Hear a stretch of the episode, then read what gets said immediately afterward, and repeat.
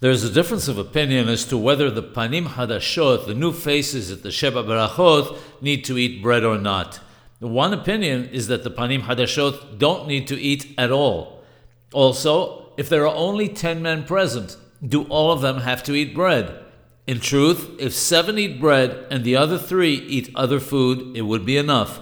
This is in the same way that seven who eat bread combine with three others who have eaten other foods, apart from water, to permit zimun, the invitation to recite Birkat Hamazon with God's name.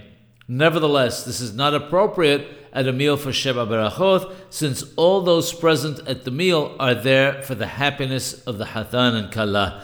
As such, it's appropriate that all ten men will all eat bread.